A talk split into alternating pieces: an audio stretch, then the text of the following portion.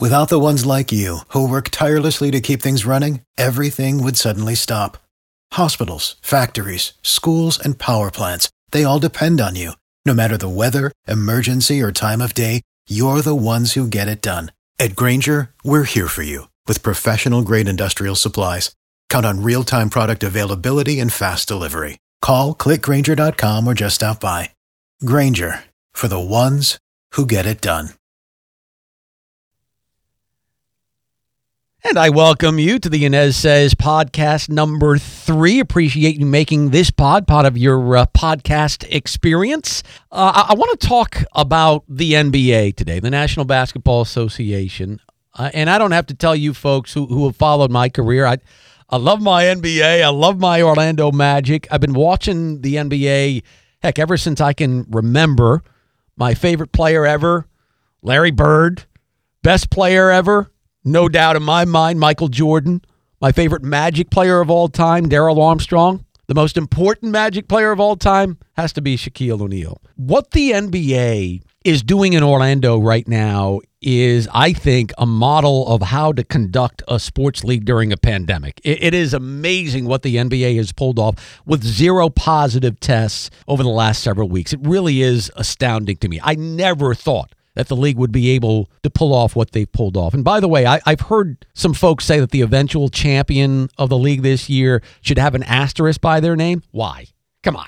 to me, it, it's the exact opposite. The champ will have earned the title possibly more than any other team in NBA history because of what we've all experienced about COVID 19. So I, I want to move on to a topic about the NBA that concerns me a great deal because I think it's going to be a bumpy ride for the league in the next few years, and I'll tell you why. My eyes always gloss over whenever people talk television ratings. It's not 5, 10, 15 years ago to where television ratings for sporting events was really a true indication of popularity, right? Not anymore because of all the cord cutting going on, especially by younger people.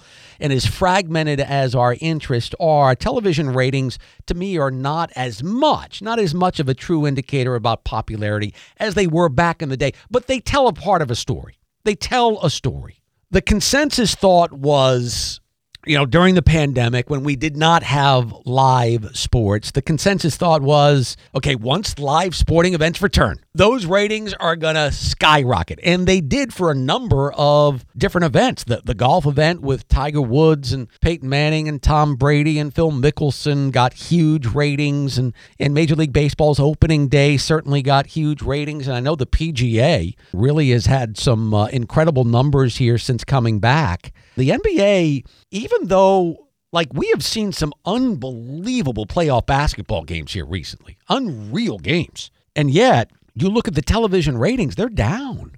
The seeding games did not do well from a rating standpoint. The playoffs so far have really not met expectations. I mean, I'm I'm watching a couple of playoff games over the last few days, and I mean, Donovan Mitchell putting up 51 points and Luka Doncic hitting a three at the buzzer. I mean, we've seen some really good games, and yet, relatively speaking, nobody watching. Why is that? I think some of it has to do with the fact that there are so many games. I mean, as I'm taping today, the Orlando Magic are, are playing at 1.30 in the afternoon against the Milwaukee Bucks in game four. Oversaturation, I think, is a part of this equation, no doubt. I mean, you have games starting at at 1, 130, going all the way until 12 midnight. I think oversaturation has something to do with it. Eh, but but then again, nobody's talking about and complaining about oversaturation when in March, typically, except for this year, the NCAA tournament starts and, and we have college basketball from noon to past midnight. Nobody's talking about oversaturation during the NCAA tournament, but people are talking about it here. I again, why? Why during a pandemic when we sports fans are sports craved? Why have the NBA's numbers been as underwhelming as they have? And I look, there's no getting around this here. And I promise to you during my introductory podcast that I was I was going to hit it straight on in terms of the the most difficult topics of the day. I think a partial at the very least a partial answer to this question was given to me by an Orlando Magic fan I've known gosh for for 25 years. And this person is 10 times the fan I am of the Orlando Magic and the NBA. I think the answer was given to me by him in a text last week, and I think it has to do with the politics and the election coming up here in a few months, but the politics that the NBA has gotten into here over the last several months. Here's the text line. All right, here you go. Quote Scott, for the first time in my life, I turned off a magic game. I'm sick and tired of being called a racist. I'm out. I don't think he's the only one. I don't think my friend is the only one. I've heard from a number, unfortunately, I've heard from a number of NBA Magic season ticket holders, some of them longtime season ticket holders, who have said, you know what? Enough. I don't want to be beaten over the head by all the politics that's going on. I'm not going to support a league that continues to tell me how racist I am. So I think the NBA has a real problem here. And this, to me, is the Commissioner Adam Silver's first serious bump in the road. I mean, to date, he's made every right move. He's made eh, he's been consistent ever since he took over uh, during the Donald Sterling controversy, the Clippers owner, and had to uh, send him packing. It's been masterful the way Adam Silver, the commissioner, has handled every potential bump in the road for the NBA. This is different. Now the commissioner has a big problem, and that is the potential alienation of core NBA fans and season ticket holders. And I think this problem actually started with the China controversy at the start of the preseason. I mean, isn't it ironic that the NBA starts with a controversy from China, and here we are in the midst of COVID 19 and a pandemic that most people say came from China. I think it's just ironic that it, it begins and ends basically with a problem from China with the NBA. The commissioner has a problem with the alienation of core fans and core season ticket holders. Uh, look, on this podcast, I'm going to tell it like it is, okay? And here you go, straight between the eyes. Go to an NBA game, look around the lower bowl. You tell me, how many 25 year olds do you see in the lower bowl? How many 22 year olds do you see in the lower bowl? And, and that's the argument from some of these people who know a lot more about television ratings than I do. They say, well, you know, the NBA still has that core younger fan. The younger people are watching. Well, how, how many of those people can afford season tickets? Not many.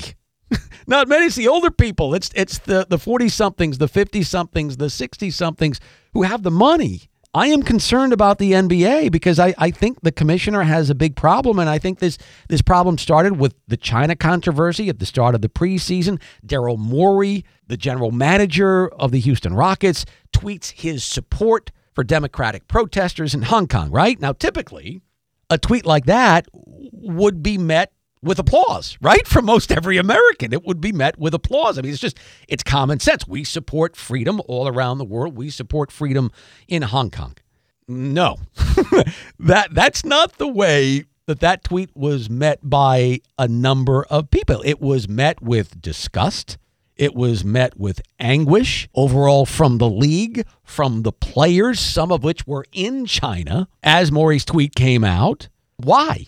Why was it? Well, Nobody was going to say it. Nobody will say it. I'll say it on this podcast. The NBA makes tons of money, gobs of money in China. And yet, when you have a LeBron James who came out, uh, who basically said that Daryl Morey, who sent the tweet, was, quote, misinformed and uneducated, really?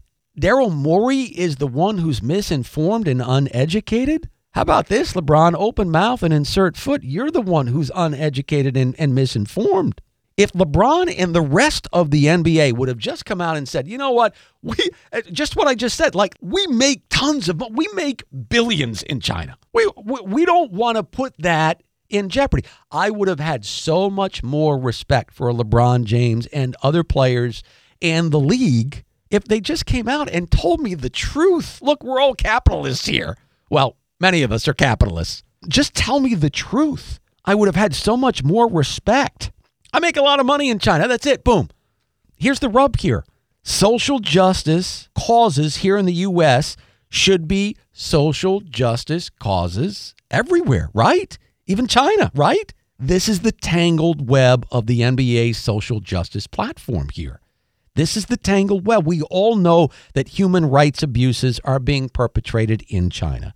You'd be blind not to see it, read about it, hear about it on the internet. The oppression of religion, uh, in particular Muslims, the repression of gay people over there, the lack of freedom of expression, the lack of a free media. I find it interesting that the Chinese Communist government has the goal to criticize the U.S. about our injustice problems. Look in the mirror. But I, I think it was a bad look for the NBA because it was hypocritical. There's no question about that. It was hypocritical. And I believe that the NBA will ultimately, ultimately have to sever its ties with China. So there's a problem here.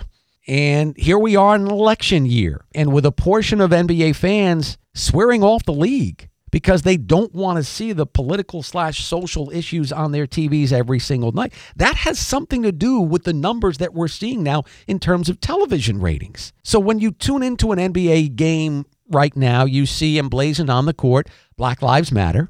You also see the players with social justice messages on the back of their jerseys, be it equality or you know how many more listen to us, education reform, etc.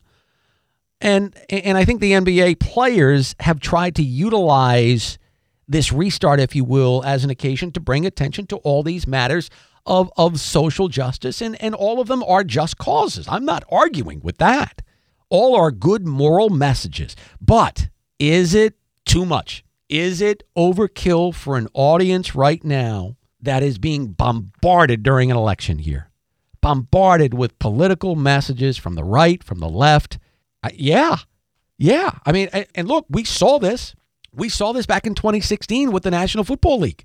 Another election year where the league basically lost a, a good portion of its audience because of the national anthem controversy and Colin Kaepernick. Now, since then, and I think the NBA can use NFL's experience to its advantage, since then, the NFL has regained that audience. The audience has come back. But the NBA is not the NFL here. There's just one NFL, man. The NFL is king of all pop culture, of all American sport. You talk about TV ratings, it's it is astounding to me. The NFL is king of all television ratings and has been for quite some time. I mean, the NFL back in the day, back four years ago, the, the league could afford to lose a portion of its audience four years ago because there was plenty of cushion there. The average TV viewership of NFL games last year was about 16.5 million people.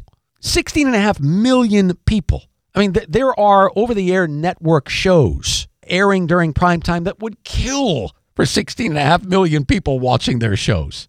Average NBA audience on opening night a few weeks ago on TNT was 2.9 million. Very good numbers. Good numbers. But again, the NBA does not have the cachet, and nothing does, quite frankly, that NFL football has to withstand a significant drop in viewership. The NFL is succeeding now. They could stand that. The NBA cannot. So I think there are some some troubling times ahead for the NBA looking at the television ratings the way they are. I think if you're the NBA right now, you just have to keep doing what you're doing, having great playoff games and hope that people come back. But in the end, I think the NBA over the next few years is going to take their lumps both in arena and with the television watching. And I think it may take a while to return to some kind of normalcy because of the ties to, to the China controversy, because of the political messages that we're getting each and every night watching playoff games.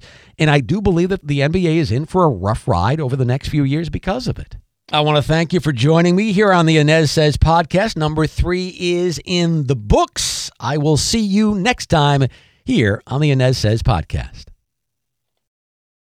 For the ones who work hard to ensure their crew can always go the extra mile and the ones who get in early so everyone can go home on time.